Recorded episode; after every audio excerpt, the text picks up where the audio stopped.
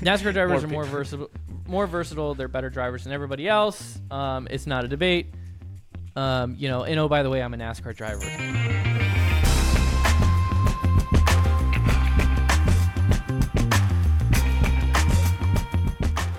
All right, we're live. Hello, welcome to the Money Lap.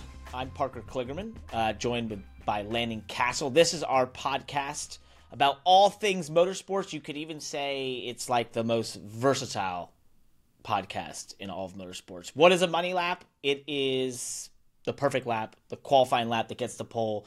It's the lap that pays Landon. And with that, we also have. It's not the newsletter. perfect lap. It's no. Oh, that was the perfect lap. It is. It's I not the up? perfect lap, but it's a lap that pays. That's right. I screwed it up. That's even You better. screw. I love that. You, this is the opening. The opening intro to Money Lap. We've been doing this. We've been practicing for for two we months. We literally have. We literally have. I, I don't. I don't think we've spent that much time fright. talking about what a money lap is. You know what? Welcome to the money lap. Why did we start this money lap, Parker? Well, we started. We we started with a newsletter, really, and we have a newsletter called the Money Lap. It goes out every week, every Tuesday and Thursday, and it covers everything about motorsports because we love motorsports. And you know what? Turns out there's a reason we love motorsports because we've been in motorsports for a long time, or maybe that's vice versa. Maybe we're in motorsports because we love motorsports. Anyways, Parker and Landon, we're both professional race car drivers and uh, lovers of all motorsports. So yes, we are versatile. We try to talk about Yeah, all we- kinds of motorsports. We can talk about versatility later, though, because that is an interesting topic for this week. Uh, but the Money Lap, check out the Money Lap newsletter Tuesdays and Thursdays. We've got a couple thousand subscribers, great open rates there. In five minutes, you can get everything you need to know about motorsports and what's happening in motorsports, so that when you're out at the bar and you're you're trying to like pick up chicks, you you know like you can you know you can snuggle up and be like, hey, what's up? Did you know um, what Toto Wolff said about uh, making the racing more exciting this weekend? Um, you Bam. know, just something to help you guys out. That's an intro. You know what? You're hired. You're the new intro guy. I like it.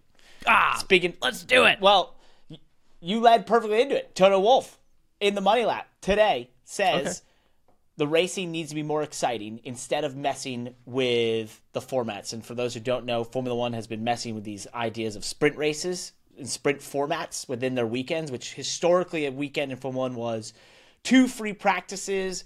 Qualifying and a third free practice, and then you had a Grand Prix. And for all the people that are going to be like Grand Prix, I'm sorry if you want that on this show. I'm not saying it. You can say Grand Prix, Landon. uh, but So sprint The- sprint format Well, hold does on. set the lineup. Is it part of setting the lineup?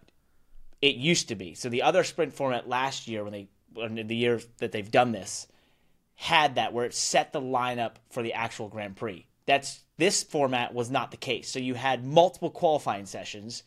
A, you know, so you had basically a free practice, a qualifying session, then a sprint race, and then a qualifying session, and you had the race, right? And so it was kind of packed and all mm-hmm. this. But at the end of the day, personally, I don't care. Like to me, it cheapens the brand. It cheapens the Grand Prix because Formula One is literally the idea of the grand prize, the single event that's going to get you that one big prize, and that is the Grand Prix. To be adding sprint races and such, to me, is not where F1 needs to be looking. And so I agree with Toto Wolff here because if your races were more entertaining, your main product, they already have everyone's in you know attention off the racetrack with their mm-hmm. reality show and all that stuff and the all the politics and everything behind it there's no reason to have sprint races i just i've never i have not once yet watched one and thought my god i'm so glad i'm watching this. This is awesome. I'm so, think- excited that they're racing. Like i would rather watch qualifying every time and so i just don't understand why this is here and so i absolutely agree with toto. Make the races make the cars race better and you won't have to have sprint race formats. You know we can um I don't we don't have to spend too much time on this topic and I know we're coming right on the bat with it but when you're going through all this something came to mind for me and first of all in NASCAR, we've kind of gone through this, right? Because we've had we've explored heat races at short tracks. Um, obviously, the dirt track uses heat races. Um, so NASCAR has kind of toyed with this idea of heat race format, and I think the first question is why do racing series try this? Why do they, you know, want to have like feeder races into the main race?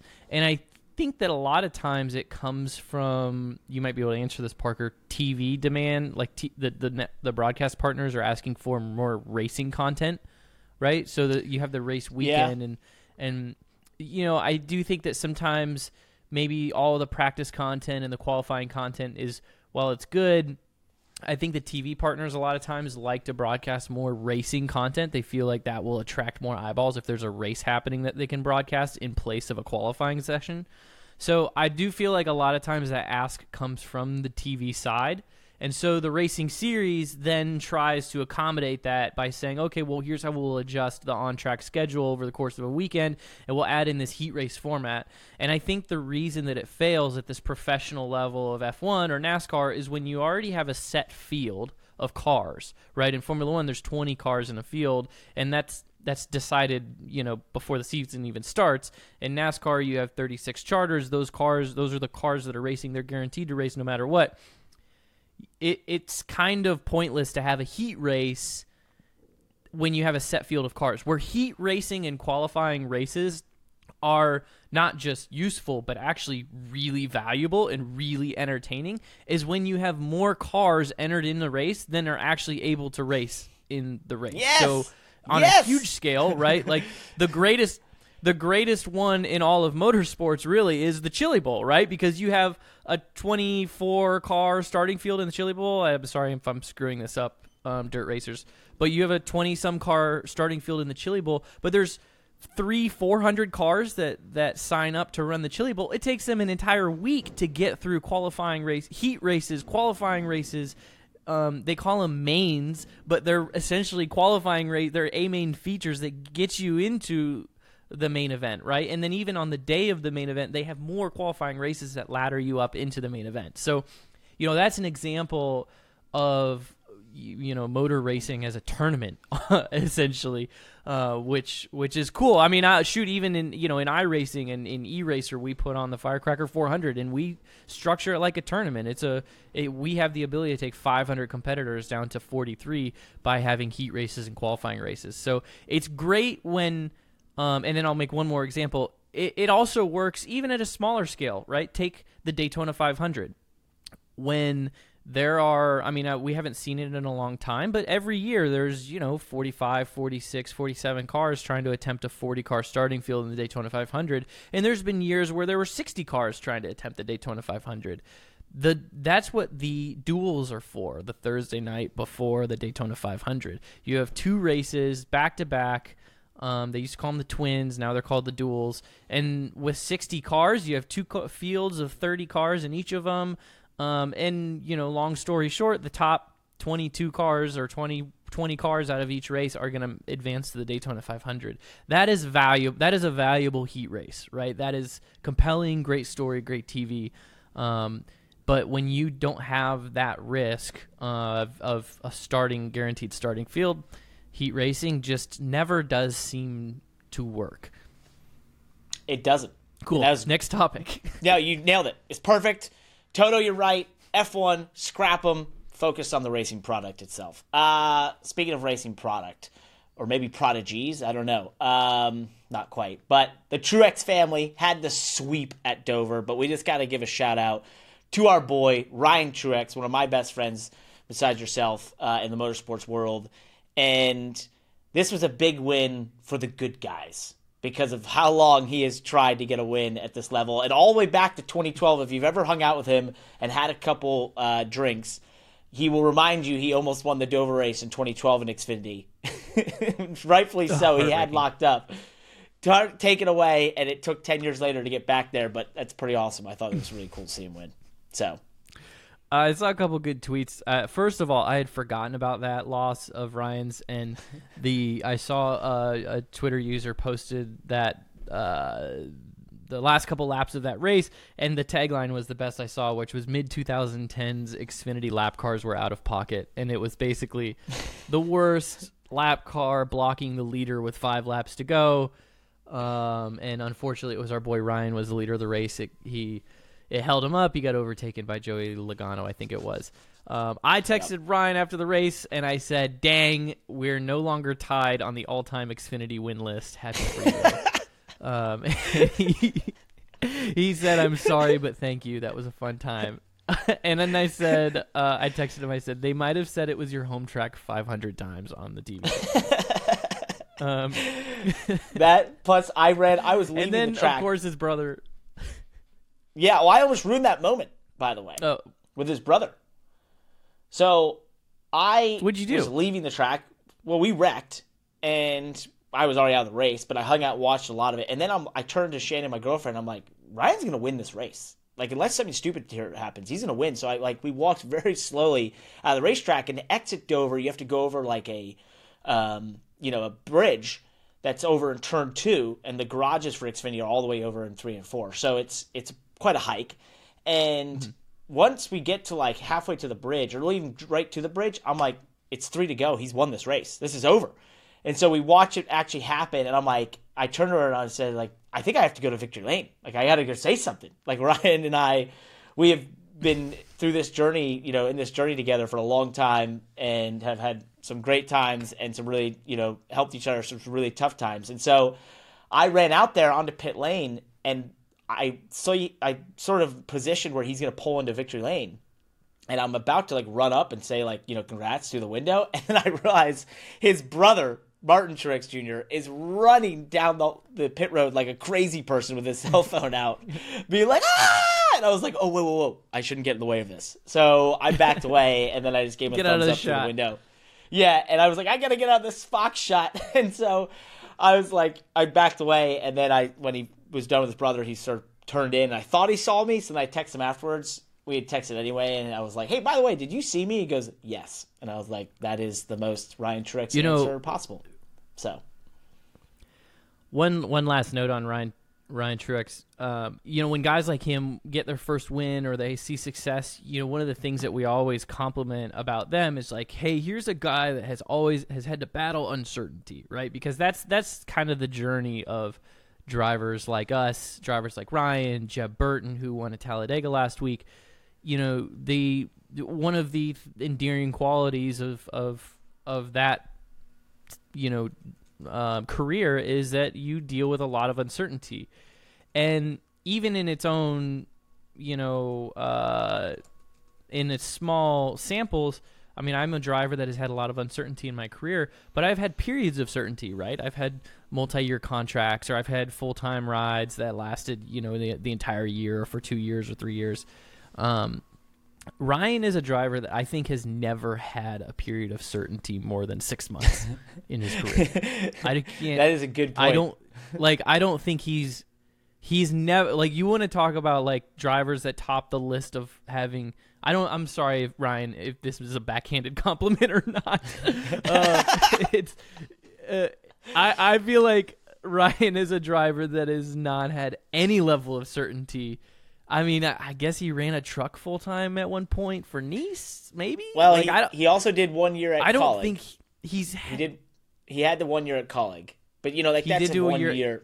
Yeah. So he but most of his deals have just been either race to race or you know packages of races and so um, and even this deal with with Gibbs, you know, I mean, it's not an entire season. He's he's got handfuls of races here and there. So good for him. Um, keep plugging away. I don't know when he's in the car again, but I know that that's that. Shoot, it could unlock you know two or three more wins for him. And the last thing I'll say is he didn't just win that race. He absolutely dominated. When he went by me at the beginning of the race, they were telling me I was running the same lap times as the top five cars at that point, 24 ones. And they go, except the 19 who just went like, by and I could see guy. it. Uh, yeah, they're like, he's at 23 sixes. it was another zip code. So good for him. Uh, oh, Dover, we'll just rip through some other quick topics from the Money Lap newsletter.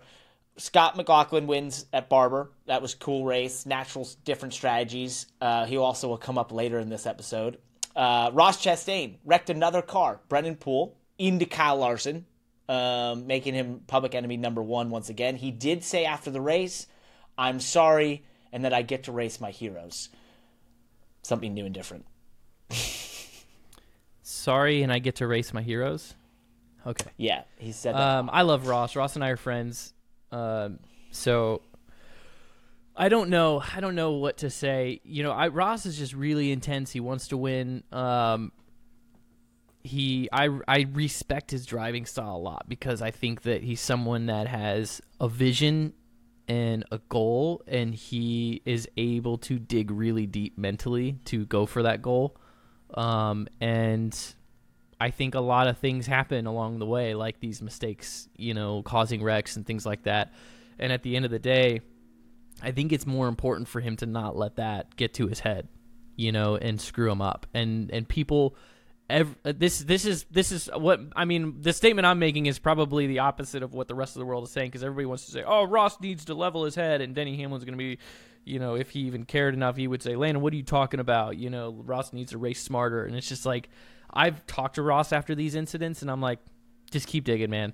Just keep digging. Yep. Because as long like, but but here's the catch, right? There is a catch to it. Um, and I am a very nuanced debater, so I'm open minded to all this stuff, and, and we're gonna get into that later too. You're So wait, wait, wait, wait, wait, wait, wait, nuanced wait, debater, wait, wait, here- wait. No, you're versatile. I'm versatile. So here's my nuanced debate um, on this whole Ross thing. My my initial position with Ross is just don't let it distract you. Don't listen to what other people have to say because they're not looking out for you, right? Denny Hamlin is not looking out for you. Uh, Daniel Trotta is not looking out for you. Like whoever it is that's on Twitter, they're not looking out for you, right? Is you and your team, and your goal is to win races and win a championship, and you just have to keep down your path and keep doing what you're doing. And if you feel like you need to stop wrecking people, um, then then deal with that in your own way, but don't let these other people distract you. Now the catch here is, um, he's leading points, right? So he's accomplishing his goal. He's he's been winning races, right? Or or running really really well. So this whatever he's doing, right? Wrecking cars on accident. Oh, I feel bad. I'm sorry. I didn't mean to, but it continuing to happen. That's all fine and dandy while you're the points leader and while you're winning races right? If he's still doing that when he's running 15th or when they're out of the playoffs, that's when it really backfires on you. And that's when you, you know, you have to adjust. But as long as he's still accomplishing his goals, he needs to continue down that path. So I want to disagree with you, but I can't. Now, I don't be- endorse wrecking. Yeah. What? what? Well, I want to I don't endorse you. wrecking. You know, I, I'm not. I'm not using that as a way to endorse wrecking Brennan Poole. Like that's wrong no matter Yeah. what, right? It's just like this is what he's trying to accomplish by being a NASCAR champion is so freaking hard, and it is going to take so much of his focus, right? That like he can't. Whatever aggression level he needs to drive lap after lap after lap to be able to run in the top five and to be able to compete with these guys, if if he can't change that just because he wrecked Brennan Poole on accident, right? He can't change that just because he nerfed Denny Hamlin and didn't really mean to, but he just stepped over the line, right? Like as long as he's continuing to get his results, he's just got to keep going, man. Like I don't know. I, I I I think if I'm Ross Chastain and I get two wins a year and I make it through the playoffs, I make the final four again. I, I guess I'll just say I'll apologize after every race if I have to. I don't know He- other. I mean, Well, I don't. Show he, me another way. I guess I don't. He barely missed the championship last year. He was just behind Joe Logano at the end of that race. Um, so I mean, in essence, it was you know it led to being, as you put it, a championship four contender and almost a champion. So why would you change it? It's all been extracted to you that you know every bit of your performance and everything you've done has led you to your best performance of all time and finishing result ever. So I get that, right? And I get that what you're saying, which is this will take everything he has and more because he's trying to win at the highest level of American motorsports and its biggest prize, and he is going up against gargantuan organizations with entrenched speed and you know ability and you know wherewithal that as Trackhouse, a younger team that took over for Ganassi, which had not competed for championships in years prior, Um, you know, they're trying to do something to, to take that organization to that point. So I agree with you, and I and I want to disagree with you on maybe the way he goes about it, right? But personally, as a spectator and as a guy who has been on the TV side, I love it. I just think I I think there should be more people who just don't give a shit about anyone fodder. else. Well, and not just that, like you shouldn't have to care about your competitors. They are the ones who want Yeah. to beat you. He- like why do you want anyone to get out of that car and be like, "Man, I'm really sorry for Brennan Poole." Why should he care for Brennan Poole? Why at all? Like I know I I like Brennan. Good Yeah. dude. We talk all the Well, time. I do Consider think him a friend.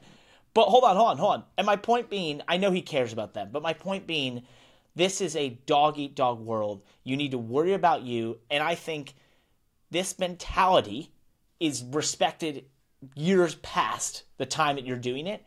But for a lot of people need to understand that right now, the way he approach is approaching this is what's enabling him to have success. It also he has the success, so he can fall back on that. That it's not an issue holding them back. And lastly, he should only care about him, and whatever way he thinks is correct is the way he should do it. And that's just I I don't agree with anything Yep. anyone else out there saying that he has to change or anything. It's, no, whatever he thinks and his owners and his sponsors think is correct, then he can do it the hell he wants. But that Yep. whatever they think is correct. and as long as he's getting the results that they're looking for, and it seems like he does have the support. You know, Justin Marks has come out publicly, I think, last year and just said we told Ross to keep doing his thing, keep being himself. So, I mean, this conversation, this dialogue, I didn't plan this, but inspired me so much. I just sent Ross a check text and said, "Don't ever change." He'll know why soon. Last news topic. Uh, I thought. Yeah, well, there's a they um, there's a global news section in Money Lap, which I always find fascinating, where we we dump some of the most interesting links from around the w- motorsport world. Uh, one that popped out to me was Supercars, which is used to be known as V8 Supercars in Australia, which is like their form of NASCAR that's on road courses. They just went to a brand new car this season called the Gen 3 car, which is their version of our next gen car in NASCAR, right? It's this car that's far more spec, um, and that has hopefully made the racing closer and it's less reliant on downforce and all this stuff. And it's been very cool. They have a Camaro and a Mustang going versus each other. But one of the things they also did that NASCAR has not done, and they were one of the few racing series I've seen do this really in the world, they have basically decided there's two engines available for the series, which is the Chevy and the Ford, that are essentially crate motors. They are built by the same engine builder. They are then, you know, numbered, and the series randomly assigns those engines to either, you know, the Ford ones to the Ford teams and the Chevy ones to the Chevy teams. Uh, and the whole effort is to one reduce cost, obviously, which they've done massively. It's it's a gargantuan lowering of cost. They didn't lose a lot of performance, and lastly, to have parity, and they've had it. Like in the first, in the I think it's the second or third race of the year, the the field in the top twenty was separated by basically three and a half tenths from first to twentieth on a road course. Like that is a tight damn field.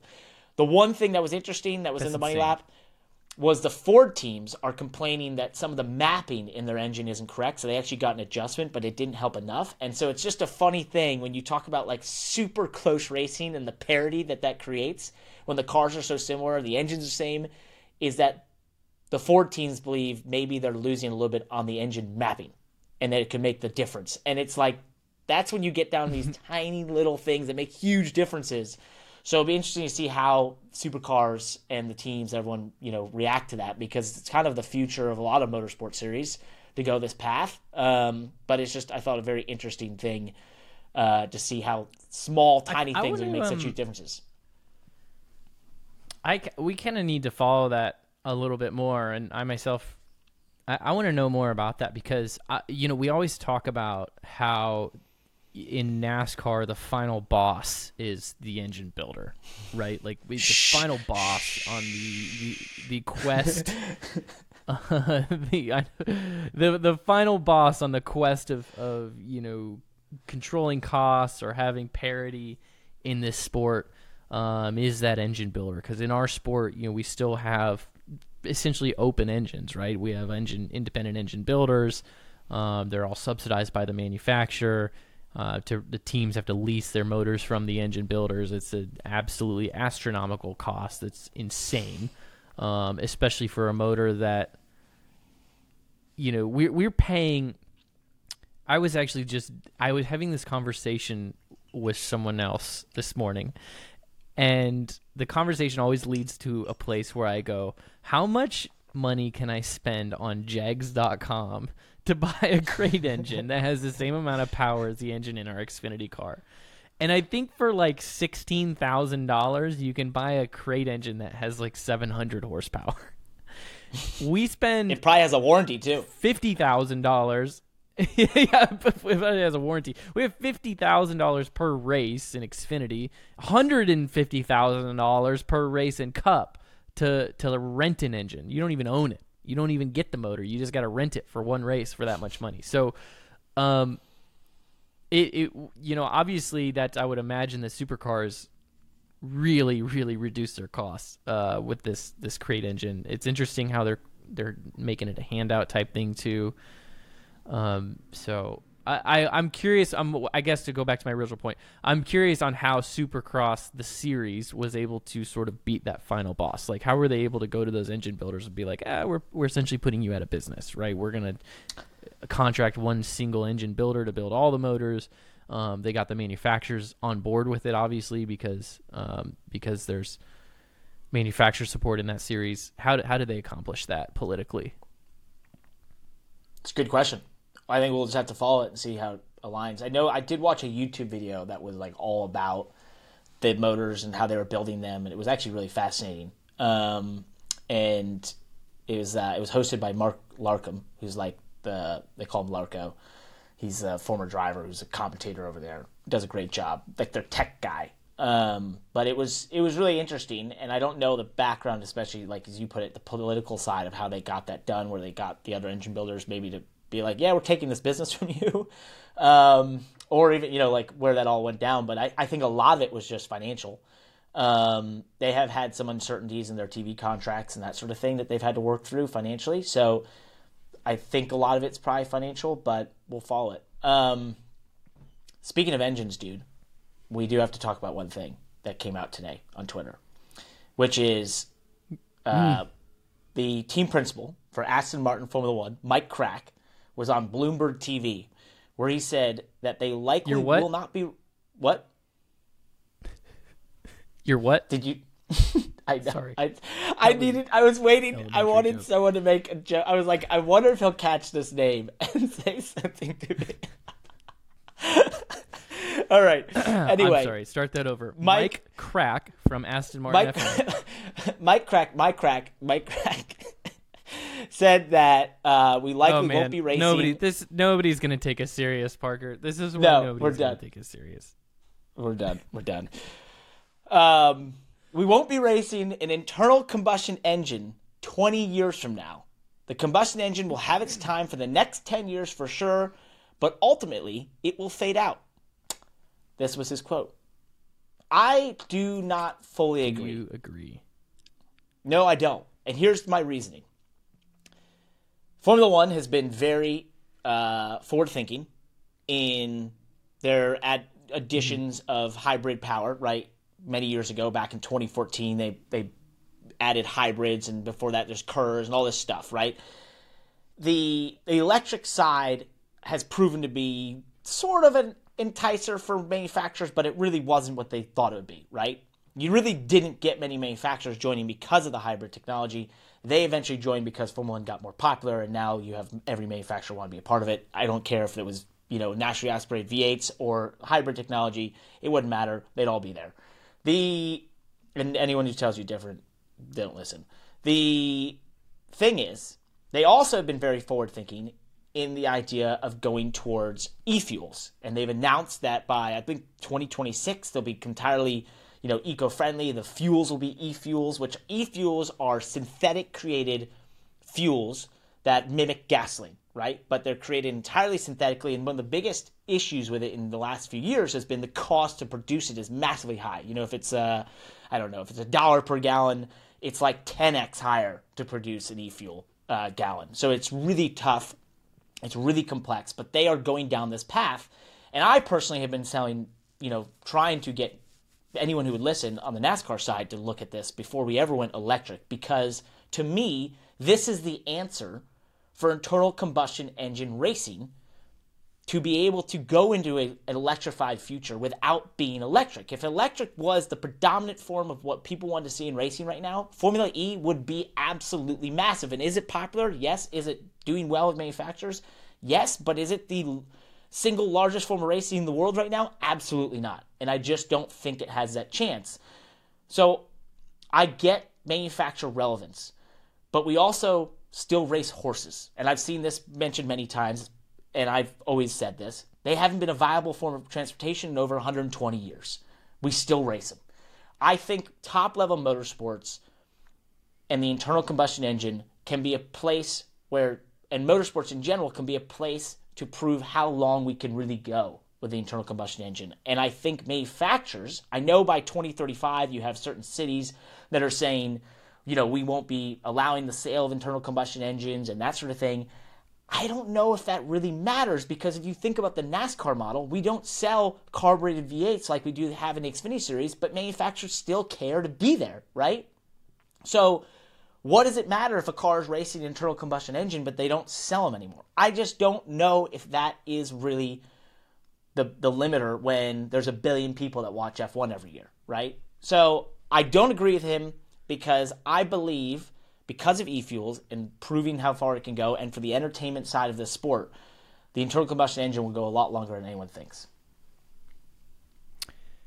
um i so i have a kind of a different perspective on it that has a very i have a very macro um maybe holistic might be or theological i think could be a, i'm sorry sorry for using big words here but I think theological is my. We lost everyone. It is my perspective. I, I have this theological perspective on on this topic, and it involves agreeing with him. Um, and I think that you know, first of all, I'll say there will always be internal combustion engine racing forever, right? Um, and there will always be a place for that forever um, even if it's all the way down on the local level, or there will always be racing series with it because those engines are cool. And like you said, there we still have horse racing. Um, but I think from a from like a motorsport, like what is the point of motorsports? And even F one, like this is this would be my argument to agreeing with him that F one someday will be all electric.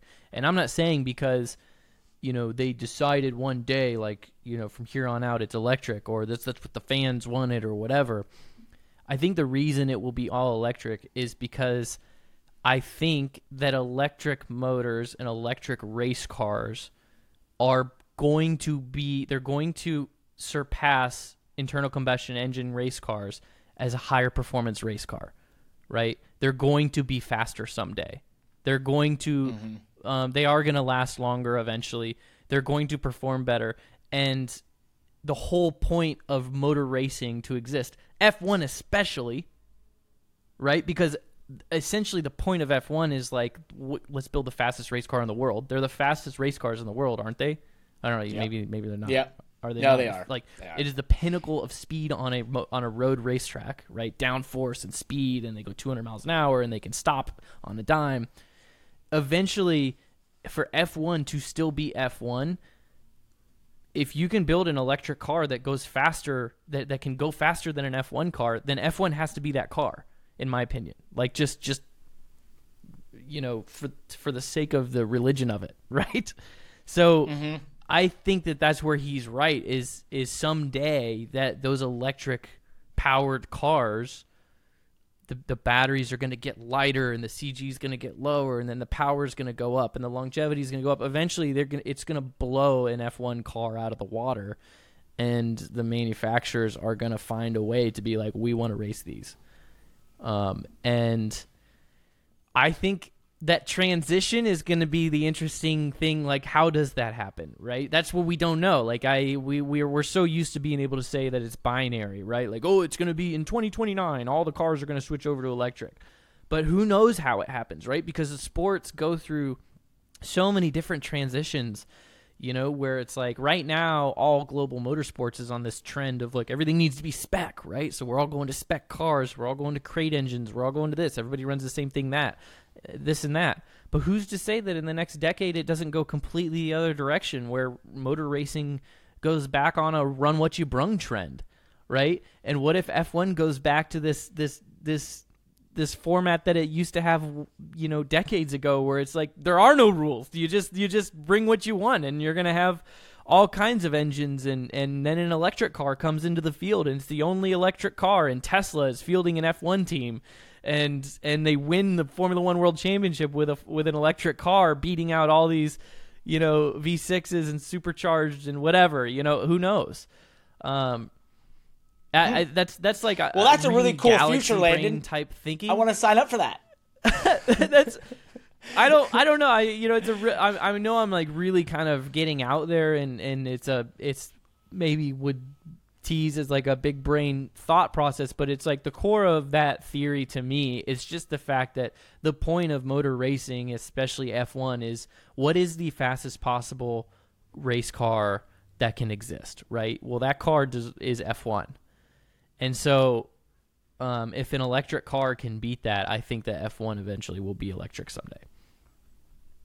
Shit, you sold me. That was cool. I want to see that. I want to see uh, the hybrids and the electric cars go head to head and Tesla to be in Formula One. That would be awesome. Now, the realist in me says this is not going to happen, and I really think all motorsports in this time period you're talking about is going to be in a real inflection point of deciding whether you go towards manufacturer relevance or you go towards entertainment and show, right? Because which is that already I want it to happen in NASCAR. Here's my 60 second pitch. That I would got be a cool. 60 second pitch That for would be NASCAR cool. real quick. Go. I got I got a pitch for NASCAR. Okay. Chassis and bodies are all on the same platform, right? Now bodies obviously, you know, the manufacturers have to have identity, so there's aero balancing and everything that has to be the same. But let, let's just say chassis and bodies same platform that we're using now. The engine and drivetrain is completely run what you brung. Okay?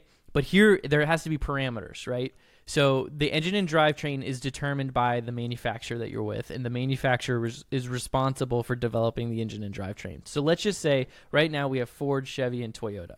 Um, let's say let's say we're able to bring in another manufacturer. Let's say we can bring in VW, right? Well, now we have four manufacturers, and they can build whatever they want. So VW, shoot, they could run a diesel car if they if they wanted to, right? And Tesla could build an engine. Uh, uh, I'm sorry, uh, an electric car.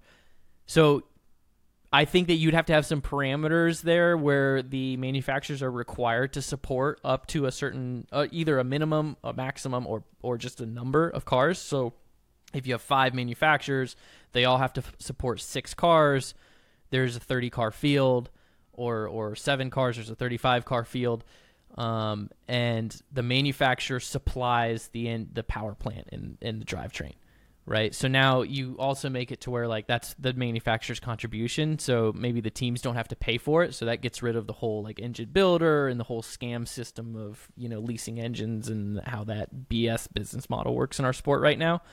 Um, you basically just have the manufacturers providing their support via the power plant to these teams.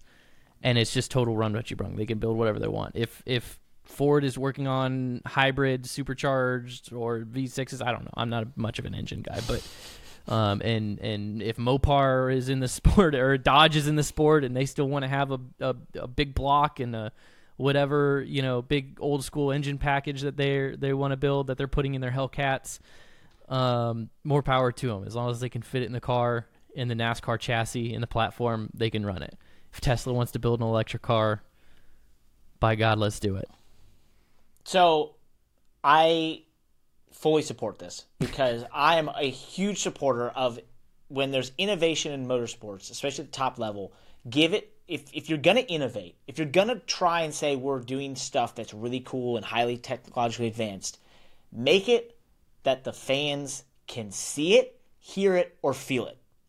So if it means the powertrains are different, then by all means they will know that. When a car goes by and it's electric, you'll sense it. When it goes by and it's a V8, you'll know it. When it goes by and it's a V6 twin turbo and it shifts and pops and a blow off valve goes off when you you know lift off the gas, they'll know it. You can you can sense that, you can see that, you can hear it, and you can feel it.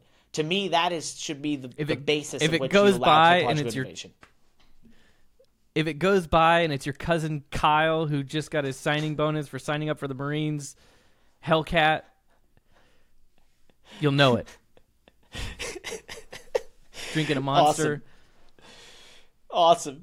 um, let's just quickly Dover. Just some things I saw there I thought were cool. Uh, James Small taking two tires to beat our buddy Ross Chastain there on four. They had to make that call. The 19 was leading with that late race caution.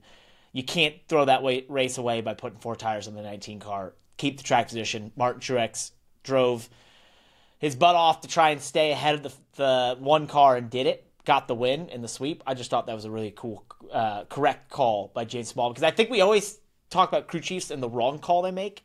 That was one of those times where you got to give a shout out to saying, "Hey, you made the right call," as opposed to last year at New Hampshire, they had a late race decision and made the wrong call, lost that race, and the 19 didn't make the playoffs. So uh, I thought that was a big moment for James Small.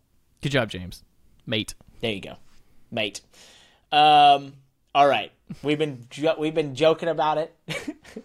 we have been referencing it. Well, but uh, you, well, what, what? You not gonna let me introduce this? Well, we we were were we gonna talk? okay, okay. We're skipping Corey for a minute because We're gonna leave him to after. Shout out our boy Corey. We're gonna do it after. We'll Okay, it okay. We can talk about Corey later. But we got to give the people what they want because this is what they've come here for. Okay, okay. Landon, this is a versatile podcast. Okay? I I just wanted to break up your intro. You Thank what? you. Thank you. So, we, what I was going to say was, you went viral this weekend. Um, and it was via a tweet that has 1 million views on Twitter. It's over 1,300 likes, three, two to 300 retweets, and like almost 400 replies. Um, and the Twitter, the tweet, not the Twitter, I'm going to read to you here.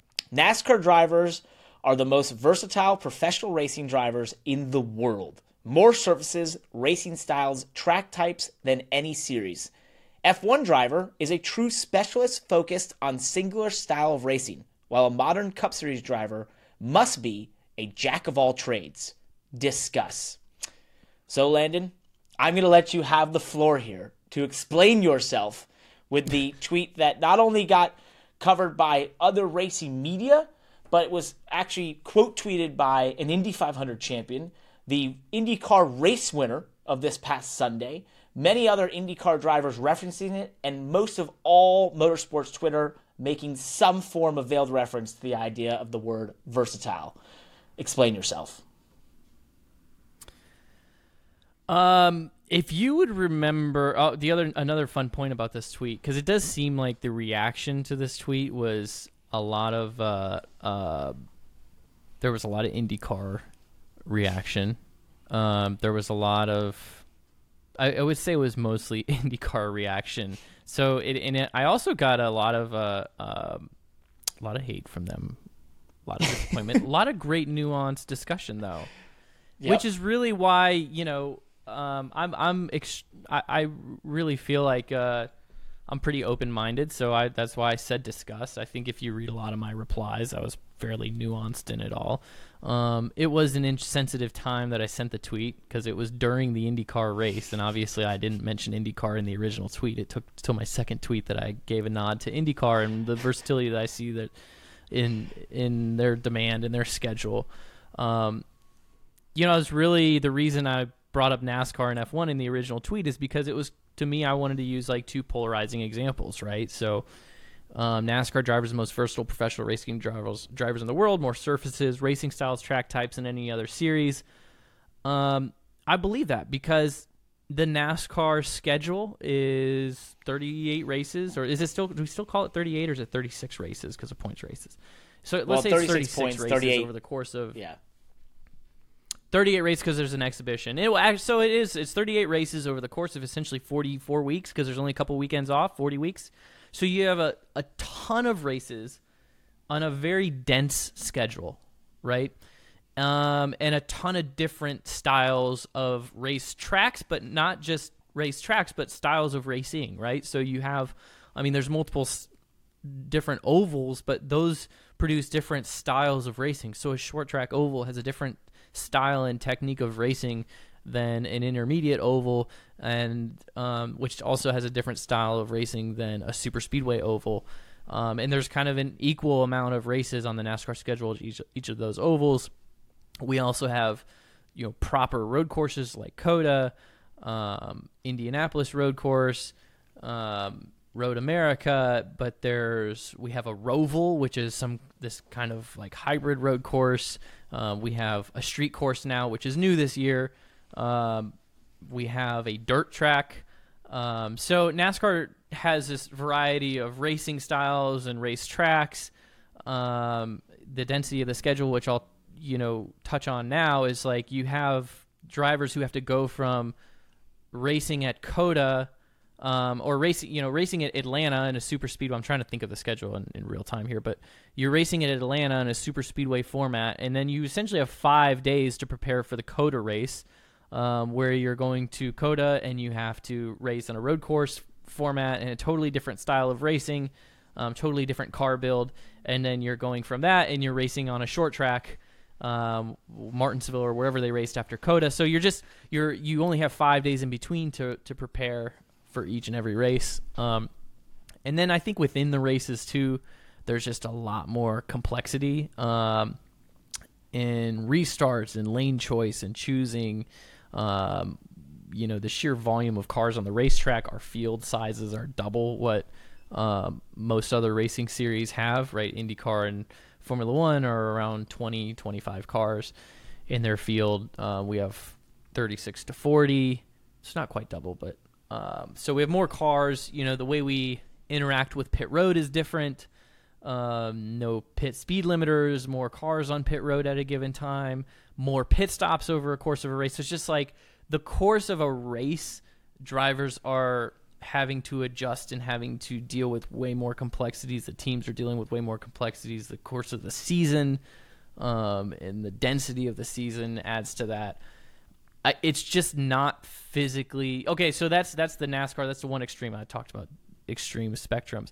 The other end of the spectrum, I believe, is F1, right? Where F1 is highly specialized, right? So those drivers and teams um, have to be extremely specific to exactly what they're building and what they're optimizing their car for, and that is really, I mean, Parker, you know that side of the world better than I do.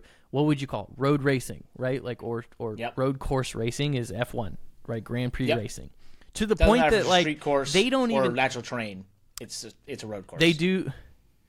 They do have um, they do have street courses, and so there is some different racetrack textures and, and maybe you know you could get super granular and i'm sure an f1 engineer would rip me to shreds about how different all their racetrack textures and unique all the racetrack textures are. But like my from my perspective i'm an f1 um, they're even really particular about their racetrack textures. They want their tracks to be smooth right? They don't want their tracks to be abrasive.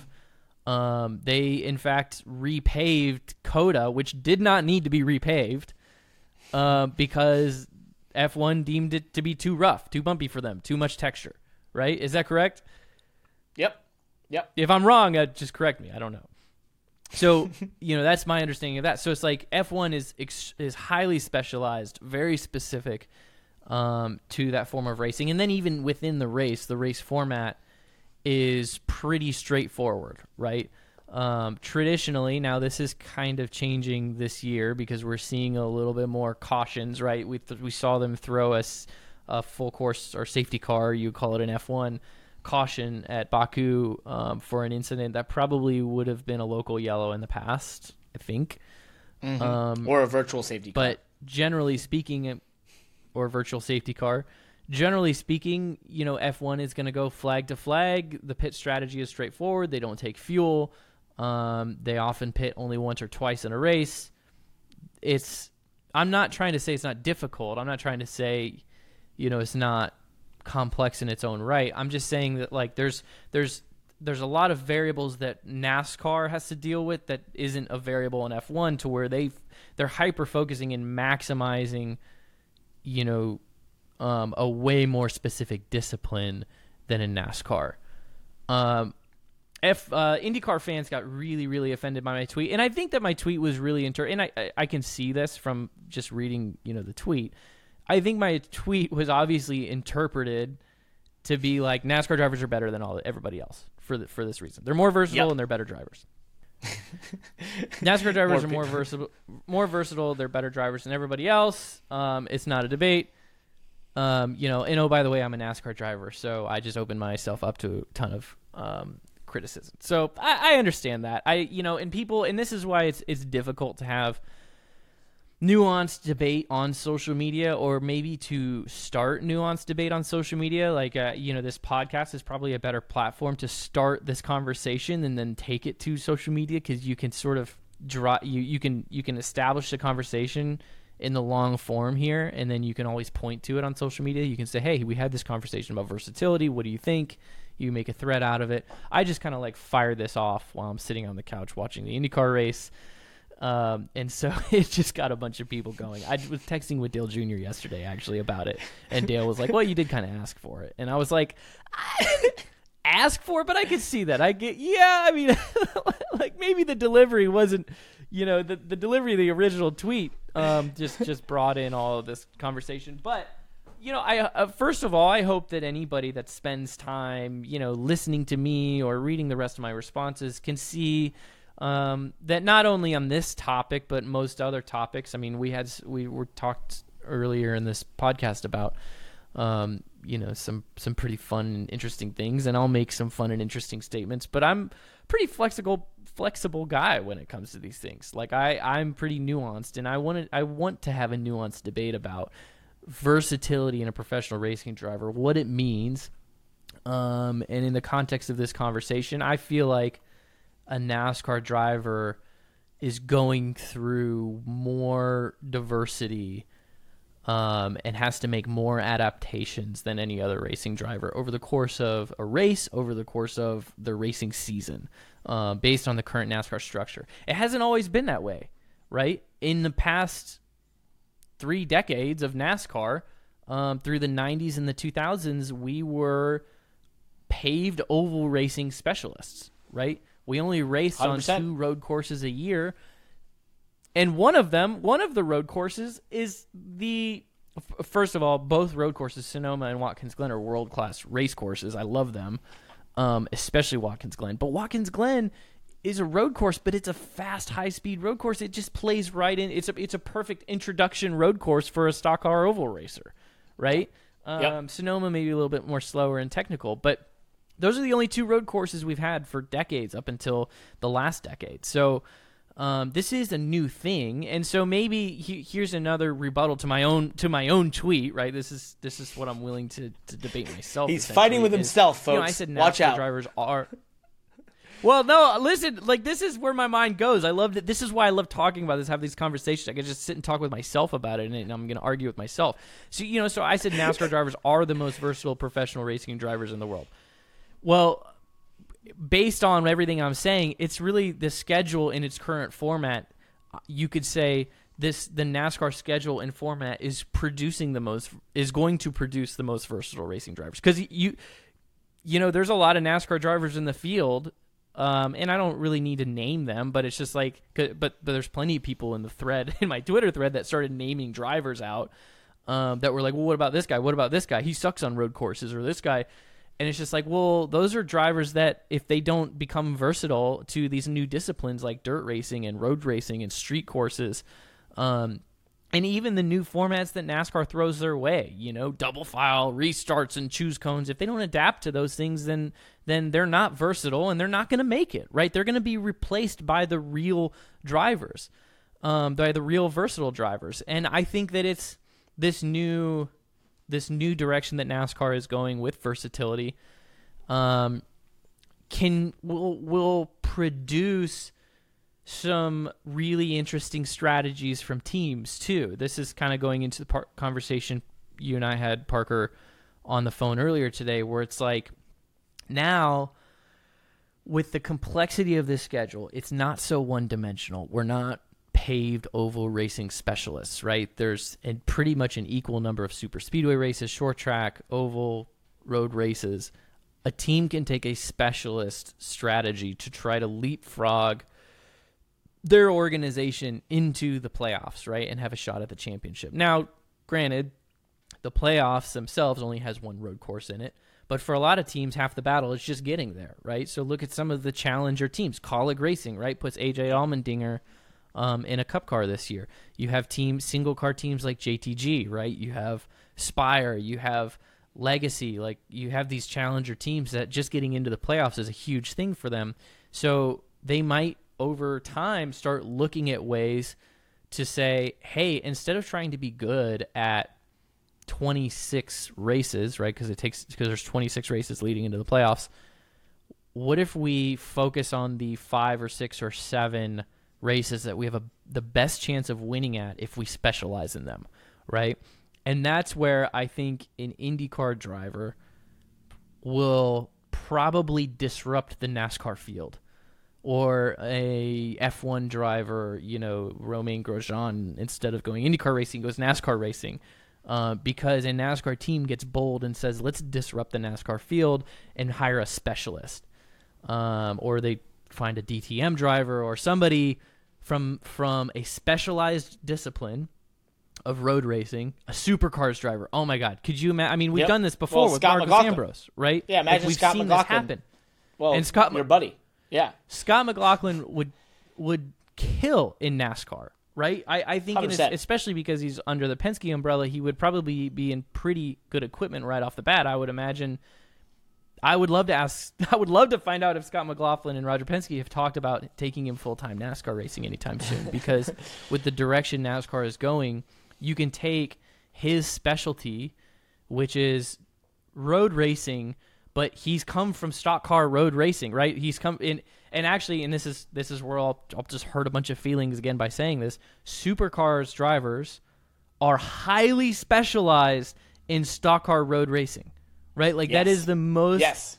specialized that that is right there with F1 in terms of specialized, right? I guess they um I mean they have r- street races, street courses and terrain road courses, but um but they're highly specialized on road racing.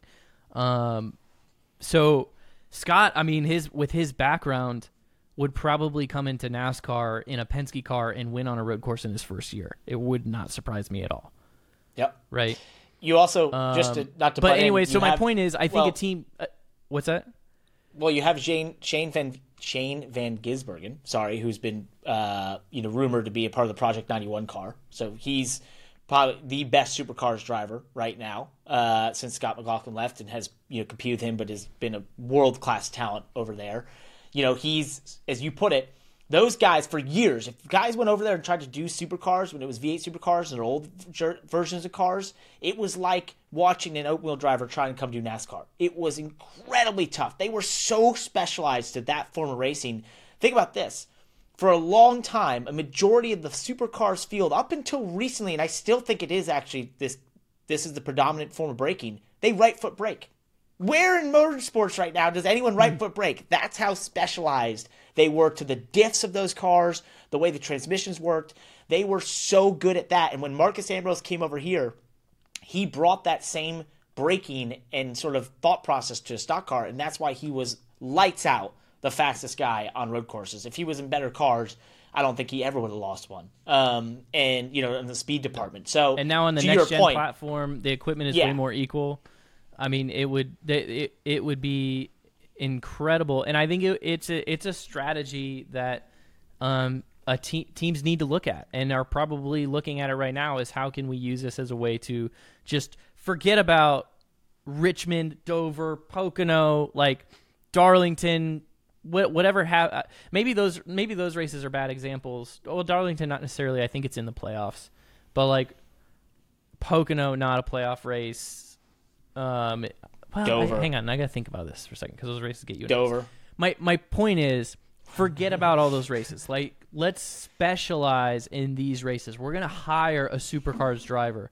And uh, so, going back to my tweet and the, the the drama around it, I do want to make a point here. Is I got a lot of responses of people that were like, and again, because the, interpretation of my tweet was like, oh. NASCAR drivers are more versatile. Their schedule is more versatile, so therefore NASCAR drivers are better than everybody else. And that was not my point. In fact, that's the opposite because I got a lot of responses that were like, "Well, what about this guy? And what about this guy? And this, you know, Jimmie Johnson went to IndyCar and couldn't compete, and you know, this guy could come into NASCAR and would probably win, and that driver put XYZ in an F1 car and they wouldn't win, or good luck trying to compete in a supercars race." And I wanted, I told a lot of people, if you look at my responses, I'm like, that's my point because with this schedule and this format and the way that a NASCAR driver has to adapt week to week to a completely different discipline every single week, and they only have five days to prepare for it, and they have all these other complexities and pit stops and the the race format and racing for stage points and when to race for stage points, when not to race for all these different things. You have so many things you have to focus on. We cannot specialize. We're generalists right? So you have to be really good at just kind of like picking here and picking there within your race. And so, no, you're not going to take a NASCAR driver and just put him in a supercars race and be like, "Oh, see, he didn't win. What do you think, Landon?" It's like, no, he's not a he's not a specialist in that category. We don't we don't you know we don't prepare for for a road course the way that those guys prepare because we simply don't have the time to. It's not we don't have the resources and we have to go to another race, right? And there's only Yep. one road course in the playoffs. So it go and that, and that's spinning back around to the to the conversation here about a strategy that I think a team could make is you could game this system. You could shortcut some of this schedule by just specializing in one category, saying we're going to dominate road courses. Or Parker yourself and you and I talk about this is like I think you should focus on and if I could do this again in the Xfinity series, I would love to do it. Is like I would take an entire team and not just the driver specialty. I would love to take an entire team and say, we're going to focus this year on road courses and super speedways. Boom, that's it. And Phoenix, right? Because Phoenix is a championship race. Road courses, super speedways, and Phoenix. And I'm not just talking about like, oh, I'm, so that means I think about it more and I go to bed thinking about it more and, and I'm in this work on the sim. I'm talking about top down at an organization. All of our wind tunnel testing goes towards super speedways and road courses. All of our K&C rig testing is focused on our road course cars and the chassis flexing on road courses. You know, all of our seven post time and all of our time on the pull down rigs and all of our preparation. You know, we still have to go do those other races and the short tracks and the intermediates, but we're not going to put near the amount of resources and engineering behind those races because uh, the the time that we spend in the simulator, the time that we spent working in simulation, the time that we spend in the wind tunnel, the time that we spend spend developing a new chassis and a new body and a new car is going to go towards a road course and a super speedway. And the reason I say that is because those are your best chances to win. Those are those are the two types of races where the driver can make the most difference is a road course and a super speedway the the decision making of a driver in a super speedway the cars are way more equalized there because they're restricted you're running wide open the driver can make way more of a difference as long as he survives because the wrecks are chaotic at the end the driver can make way more of a difference there and then obviously a road course it's like in NASCAR road courses is nobody's specialty yet we're not super sophisticated at racing them there's a ton of low hanging fruit there to for a driver to be like I'm going to become a world class road course racer. Uh, we saw it in you know we see it in the Xfinity series with AJ Allmendinger. He's just unbeatable because the Xfinity series is a step below Cup, but AJ is probably one of the greatest stock car road racers to have ever walked the earth. And so it's just like it's there's there's so much um, disparity there that he's Yeah. unbeatable in Xfinity car and road courses. And Hey. I think that a team Well, I, I didn't mean to cut team- you let me off. finish this Go up. ahead. Go ahead. Yep. Any team, any team, especially maybe a mid-range team, right? Like, um, like Jordan Anderson, who just invested a bunch in their super speedway program and won at Talladega, um, can say, "Hey, we could do this in the Xfinity series and get three or four wins before we get to the playoffs, right? Or even just one or two wins before we get to the playoffs. Once we get in the playoffs, it does get a little trickier, right? Because you only have one super speedway and you have one road course in the playoffs. So you're gonna have to hack your way through somehow. I mean, I guess that's that's that's part of the challenge. Um, but if you said, "Hey, we're going to focus on speedways, road courses, and Phoenix," you could get to the playoffs that using that model, and then once you're in the playoffs, you might even be able to use that speedway to propel you to the next round. You could use the road course to propel you again. Um, you're just going to have to hack your way to the final round, and hopefully, you've worked on Phoenix enough that you're fast there. What I was going to say was, I think your tweet although we've been at this for 10 minutes, I believe, right now. So I'm going to move on quick. Your tweet was misinterpreted as a judgment of talent and ability, and that wasn't the case. And this was the argument that Scott McLaughlin and I had on Twitter versus under your tweet, um, which was an interesting experience in itself. I'm a big Scott McLaughlin fan have been for a long time. I think the guy's an absolute badass to be able to come over here from supercars and be not only competing in IndyCar but winning and be genuinely a championship contender this year. I think is unbelievable. His ability to get into ovals so quickly has been amazing. But as you pointed out, it's just math that tells you NASCAR drivers have to be the most versatile because we have the longest season, the most races, and it is every type of racetrack you can per, you know, you can conceivably put a stock car on, we race on right now. So, and then to your point, it's condensed into a very short amount of time. That means we never get to focus 100% on one type of driving. And just to give you an example, in the last four weeks, I personally, you know this so well, in my preparation, have had to, on a Monday, start the sim for the next week after racing at Talladega start doing the sim for Dover, which is two entirely different things. The week prior, I was doing Martinsville and then focusing on Talladega. And what fans don't understand is it's not just like getting your road car and driving in a circle, and that's going to be the difference. The cars are built entirely different from the brakes to the steering boxes to the suspension setup to everything we touch inside those race cars is entirely different. The first time you drive a super speedway car, it will feel nothing like the car you drove at Dover or the car you drive at COTA because they're entirely different. That's the craziest part I don't think people understand. And then add in that the driving that you actually have to do in that car is entirely different. And there's nowhere I can I know motorsports world very well and I've driven open wheel race cars and I've driven, you know, I wanted to go to Formula 1 and I've studied that world so intensely. They absolutely take if you had to put a percentage of the driving style that they use would be 90% is put across all of their racetracks, right? Maybe there's tracks that have a little difference in braking, uh, or you know because they have low downforce or high downforce. You know, there's a 10% spread. In NASCAR, when I go to Martinsville, I use literally maybe 10% of what I use there in driving for Dover. Like it's not even close. And when I go to COTA, what I've used at Dover doesn't shouldn't even be in the same like you wouldn't even put the two in the same realm driving wise. Not a single thing applies. Not not one moment, shift, brake, use of I the throttle, argue... suspension, nothing. So it's like that that's where the misconception is because I, and here's my last thing for the IndyCar guys. I'm a huge IndyCar fan. I love IndyCar and I love the Indy 500. But those cars, yes, they feel different on ovals and they feel different on road courses. I know that, and I know the suspension is different, and the aero is different, and that sort of thing. But I'm telling you, and I know they run different inserts. Uh, you know, some guys will run an oval insert and a road course insert, which is a little different, like us running different seats. There is nothing like the difference between changing steering boxes and transmissions and brakes like we do in stock cars. I guarantee you, as a driver, when you change all those feel points and you hop in for the first time and feel that thing, you're going to well, go, oh, wait a second.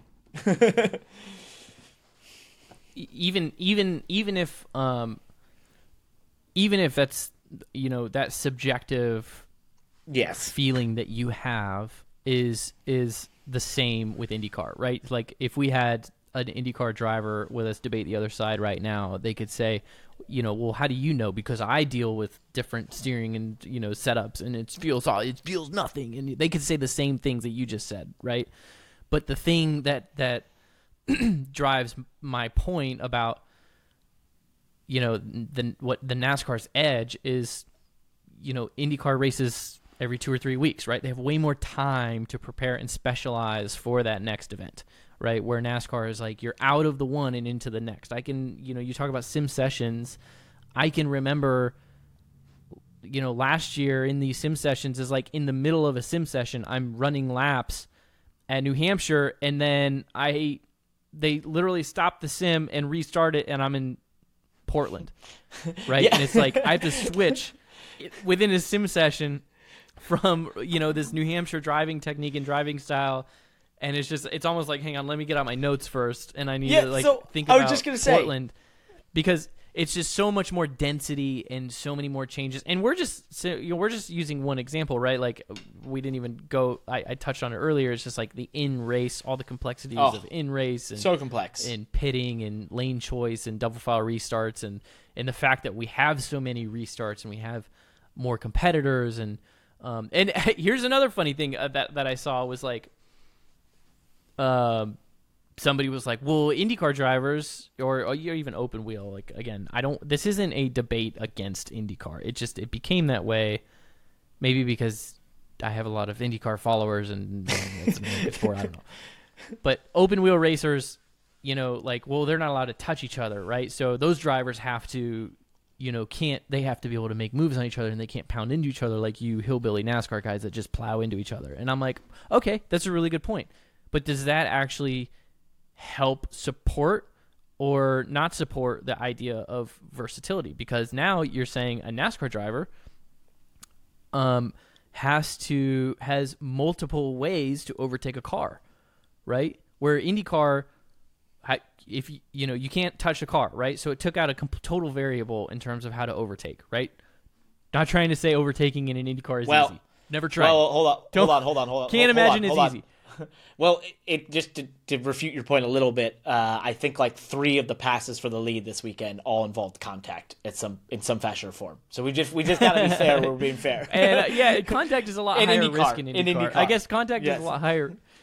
It's a lot higher risk, right? So I don't know. I, I just when I saw this stuff about contact a couple times, um, I was thinking to myself, well, shoot, you know, like we still have to choose. Like we can contact each other. In fact, sometimes you have to contact each other, and you have to make that decision, right? Like, do I contact the guy? How hard do I contact him? Is it going to hurt my car? Is it going to is it going to piss him off so much that he wrecks me back? Like, what's the you know, eh, what's there's there's a lot of complexity in that, and maybe that's motor racing. That might be unfair, but um, I don't know. I the uh, but yeah, the debate it was fun on Twitter. I I kept it as as nuanced as I could. Um, it was it's not a talent debate at all, and it's not even it's not even a debate about like what produces more talent because um I, I'm not trying to say that because of NASCAR's schedule and because of this versatility belief that I've proposed, right?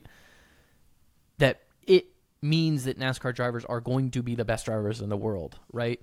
I it might actually mean the opposite because they have to be more generalist, right? So we mm-hmm. you could spend a whole career racing NASCAR if we go another 20 years and it and the schedule remains like it is now, it might we might just be a bunch of good old boy jack of all trades that are good at kind of everything, but we don't specialize in anything and no NASCAR driver can go you know to another discipline and really compete competitively because we didn't specialize in any of those things, right? I think it's Um, a, that's a great. I don't point. know if it's a feature or a bug.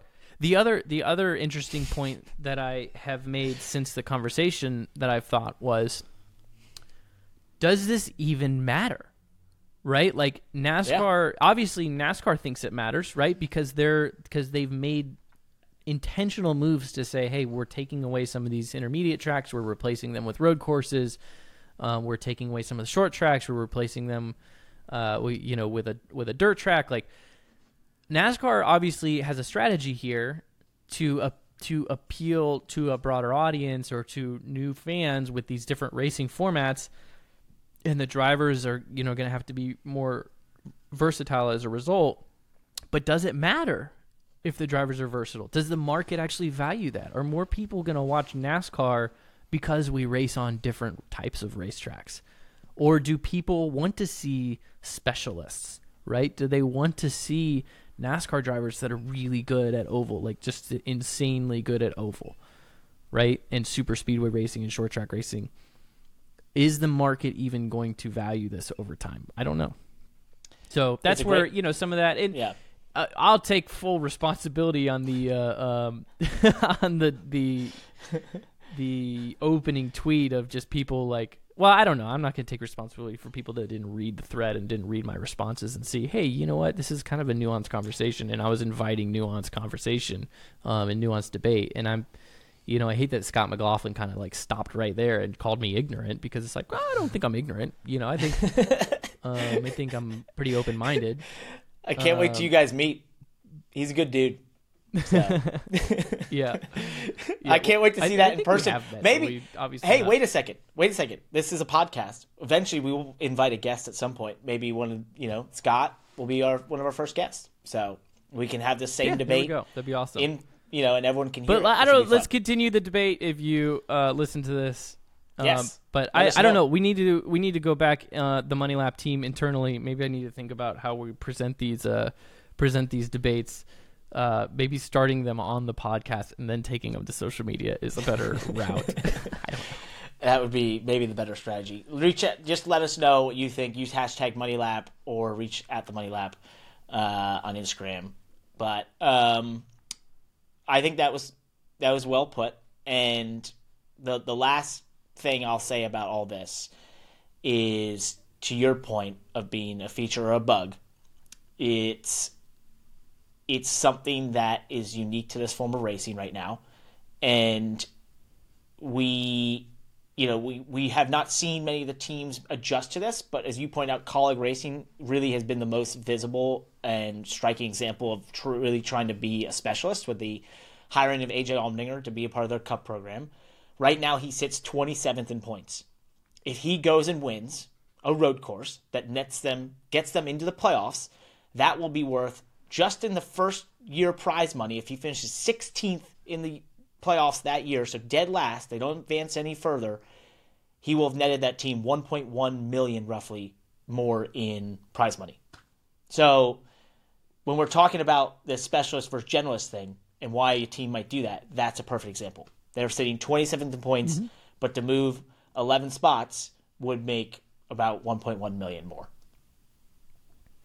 Pretty Yeah, cool. and I think that you could already say that JTG has benefited from their specialist, right? Yeah. I mean, I don't think that Ricky Stenhouse is necessarily, uh, you know, I don't think he is consciously hired because he's a super speedway specialist because Ricky's pretty good at a lot of tracks, but I think it's really well known that he is extremely good at super speedways, and I think that that is a skill that has will con- will carry him through to race NASCAR for as long as he wants to because any team that hires him knows he's going to contend on a super speedway. Yep, it's a chance. Uh, and they, speaking they of generalists, the same benefits, right? I think that they were yeah. Go ahead. Yeah, well, let's move. Let's Mo- move on. Speaking on, of moving on. Moving on. Uh, just a generalist out there who's doing big things in a lot in in uh, in small, I guess, small teams. Um, Corey LaJoie having a career year in the NASCAR Cup Series. Spire Motorsports having a career uh, season as well with the seven car. I was having this discussion with someone earlier today uh, who knows Corey's family and said, Hey, man, he's doing a great job. And I said, You know, he really is. And what I'm most impressed with Corey is that for people that don't understand, and they'll learn that this podcast is about all motorsports and we like to connect them all, I believe that what Corey has done over the last five years, in my opinion, is the hardest thing you can do in professional motorsports. And that is to be at the back end of the Cup Series, hanging on for dear life, going through shady owners, shady teams, you know, bad equipment, no hope, no light at the end of the tunnel. To end, to add in, in environments that are absolutely not built to help you improve, nor do they want to improve. They're surviving, right? Uh, Often and many times. To race at that capacity and in that, that culture is a really tough thing to then take that and make it better and build on it and actually improve performance is almost unheard of. What he has done, whether he ever goes on to a bigger ride and gets to go win races or wins a race in that seven car, to me, you know, not and and add in he hasn't been driving Xfinity cars and trucks and going and winning races down there, which usually for like myself would almost be a necessity because I need that motivation. I need to taste winning. I need to feel it because otherwise I I can't I get down. The what he has done to me has been one of the more impressive things I've seen, and so I think for a lot of fans out there, like, oh, this is cool. Like this guy, just an underdog, deserves a shot. I'm like, no, no, no. What he's already done is incredible. Whatever happens from here, you know, I know he wants more and he wants to be there forever and and to be a part of a winning team is yeah, absolutely that's the goal. But what has already been accomplished to have the start of the season they've had in that seven car and to know that he has improved and he's built, you know, helped them build this up, I just think it's an incredible thing. And I say all this speaking to a guy in yourself, Landon, who has done this. You went from the highest pressure situation I believe there is in the NASCAR Cup Series in the mid 2000s to be starting parking and having to qualify cars on time, to getting in smaller organizations and building them up and having great runs, to getting a shot in a more stable situation and sort of climbing that ladder. All the while you're you're back, you know, for periods of those time, you're in 30th, 35th, and you're having to find tiny little victories and and there's not a lot of people that care that you're there, right? And so No. it's just a really tough thing mentally to do and to do for a long period of time. And when we talk about grinders in golf, the grinders of motorsports are a Corey or like yourself uh, years ago doing that sort of thing and you know eventually being successful with it. So it's just to me unbelievable and shout out to him for another great run in the top 15 this weekend as he you know continues grinding. Yeah, I think that's that's really well put. I think in, some important notes on that is kind of what he's up against even internally. And I'm not specifically saying aspire, but I'm just saying you know he what I, I I feel like maybe we're all feeling the same thing. And that's I think we're seeing some some light peeking through and that something's going to happen with Corey soon. I don't know anything. I'm not trying to like I just I feel like something's gonna happen with him. I I I texted with him this morning, and I was just like, "Man, you're doing so awesome." Like I feel feel like somebody's you're you're gonna get a shot soon. I don't know anything. I just think you're gonna get a shot soon, and it's in the most Corey way possible. He text you know when he texted that or when he responded to that part. Um, he said, "Well, more people with slacks on talk to me at the racetrack now, so I, that must be a good sign." Meaning, I think there's more Such a him administrative people. Um, responding, seeing him at the racetrack. But but the thing is, like, what the what he's up against is like when you drive for those teams, you're grinding like he's had to grind and like I've grinded. You know, you get these top 15s here and there, and a lot of times it's a pat on the back, right? You know, oh, like, oh, he, oh, it's, and sometimes it's even horrible because like the broadcast is just like they, they they broadcast the race and it's like, oh, and a good run from Corey, he ran 12th today, and it's like that's all you get. You get some scraps, you know, and I feel like it's finally shining through where people are taking notice. People are talking about it regularly because at the end of the day, the the reason what he's doing, what I've had to do, what all these drivers that are grinding, the reason it is so hard is because even even team owners in this sport who've been in this sport for decades and know the sport really well and should know how hard it is to do what he's doing. At the end of the day, those team owners value people with wins.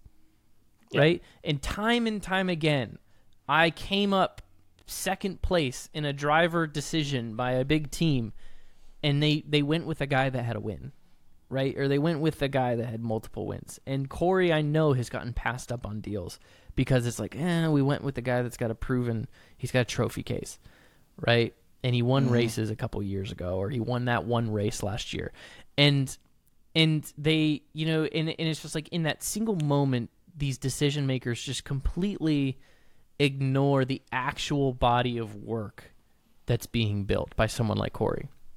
And the fact that you know, he he probably can win if he was just given the opportunity.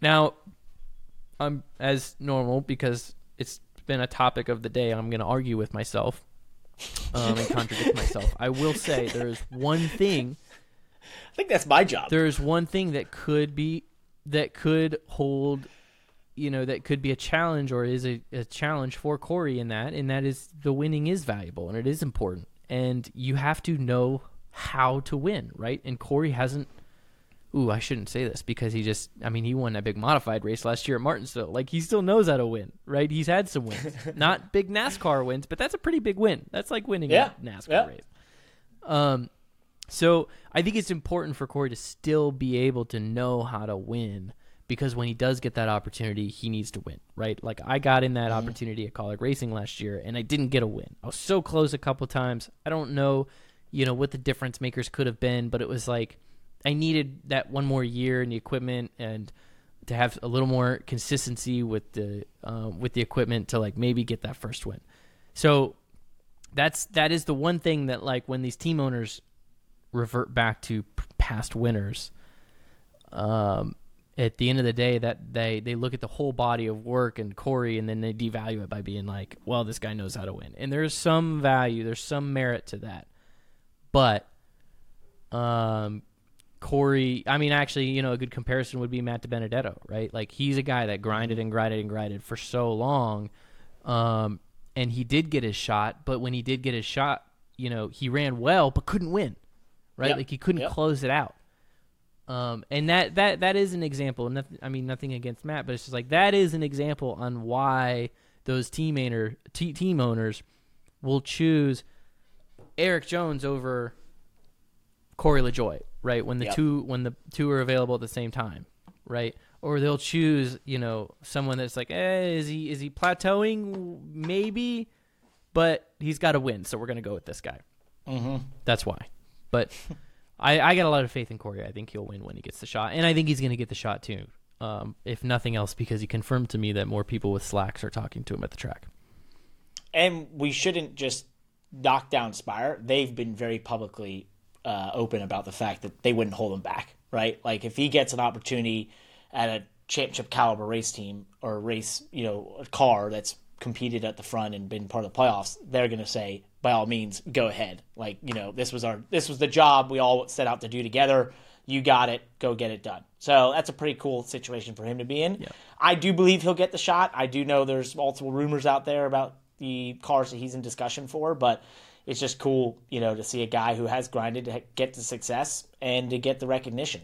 Um, before we end today, because we only have one more thing left, speaking of all the mix of motorsports we have in all this, the F1 NASCAR crossover of the year so far occurred kind of out of nowhere um, with RFK, so Roush, uh, Fenway, Keselowski, and Alpine F1 team getting to have a day at the Charlotte Roval where the Pierre Gasly and Esteban Ocon drove the next gen car on the Roval, and then Chris Buescher and Brad Keselowski got to drive a Ford GT against them. I have no info as to who was faster in which car, um, but we did get our F1 NASCAR crossover of the year so far, and we're all pretty happy about it. It looked like Dang, Esteban cool. and Pierre had a great time, so whatever, pretty cool. Sweet. Well, you probably read about that in the Thursday Money Lap newsletter. So Exactly. check it out. Uh, and before we go, I just have to say, Apple Notes, please add a sync function between uh, the phone and the Mac. That would be great. We'd be super happy about that. Kansas this weekend, plus the Miami GP. You and I discussed it. We're not going to Miami though. Do we're, we're not. It seems like. Uh, no, we don't have tickets. We weren't invited. We're not cool enough to go to Miami. Uh, the race isn't sold out though. I don't. I haven't seen where the race is sold out. So It's not. uh, they expect it to be, scrounge up. Some but money. yeah, it sounds like they didn't get it done. So we'll see. I think that's it for Money Lap. let's man. make this a Good wrap. start. I'm tired of talking. I'm tired of. I'm tired of talking. This was fun. Thank you so much. Peace.